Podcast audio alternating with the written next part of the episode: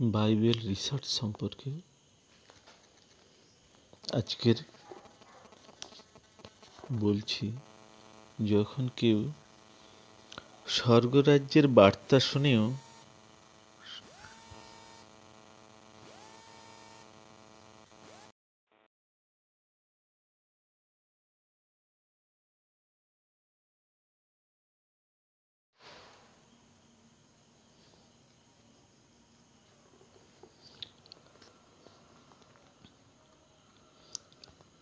যখন কেউ স্বর্গরাজ্যের বার্তা শুনেও সে বার্তার তাৎপর্য হৃদয়ঙ্গম করতে অক্ষম হয়, তখন সেই পাপাত্মা আসে ও তার হৃদয়ে যে বীজ বপন করা হয়েছিল তা হরণ করে।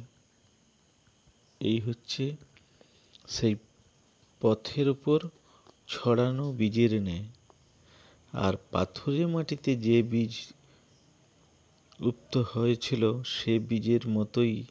তারাই যারা ঈশ্বরের বার্তা শোনা মাত্রই আনন্দে আপ্লুত হয়ে তা গ্রহণ করে। কিন্তু অন্তরের গভীরে সে আনন্দের মূল প্রথিত না হওয়ায় তা হয় ক্ষণস্থায়ী।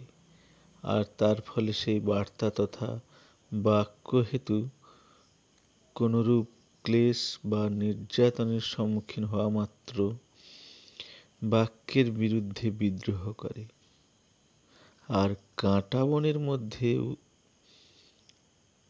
উক্ত বীজের ন্যায় যারা, তারা ঈশ্বরের বাক্য শুনে কিন্তু সংসারের চিন্তা ও ধনৈশ্বর্যের মায়ায় সে বাক্য অবদমিত করে রাখে।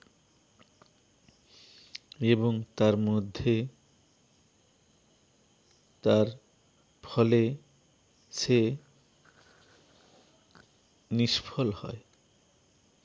আর যে বীজ উত্তম ভূমিতে অঙ্কুরিত হয়েছে, সে বীজের সঙ্গে সে সকল মানুষদের তুলনা করা হয়েছে। যে সকল মানুষ ঈশ্বরের বাক্য শুনে তা অন্তর দিয়ে গ্রহণ করে এবং সে বাক্যের অন্তর্নিহিত অর্থ অনুধাবন করে।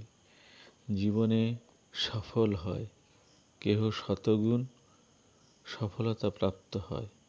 কেহ আট গুণ আর কেহ কেহ তিরিশ গুণ।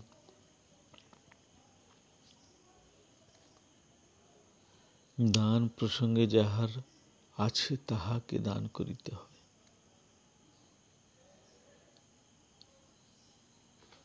এক গুণ দান দিলে কাহকে ভগবান অন্য দিক দিয়ে দশ গুণ প্রদান করে।